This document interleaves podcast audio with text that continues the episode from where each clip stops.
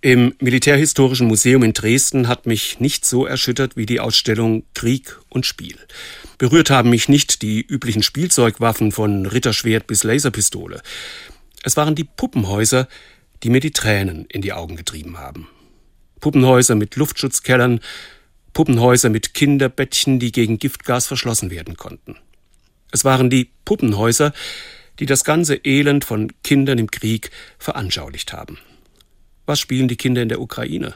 Was spielen die ukrainischen Kinder bei uns? Irgendwie müssen sie ja mit ihren schlimmen Erfahrungen fertig werden. Sie werden wohl Krieg spielen. Solange es Krieg gibt, spielen Kinder Krieg. Sie spielen auch im Frieden Krieg. Ich beobachte die kleinen Jungs im Dorf, mein Enkelsohn mittendrin. Irgendwann fangen sie an, mit Stöcken aufeinander zu zielen und zu rufen, Peng, du bist tot. Wir durften das nie. Wenn mein Bruder und ich aufeinander geschossen haben, fuhr mein Vater dazwischen wie der Leibhaftige. Man schießt nicht auf Menschen, Krieg ist kein Spiel. Wir haben es trotzdem getan. Mein Vater war Kriegsteilnehmer und Spätheimkehrer. Gebranntes Kind, das vom Schießen nichts mehr wissen wollte. Kinder spielen auch im Friedenkrieg. Ich glaube nicht, dass man das unterbinden kann. Vielleicht agieren sie im Spiel etwas aus, das gerade deshalb nicht real wird.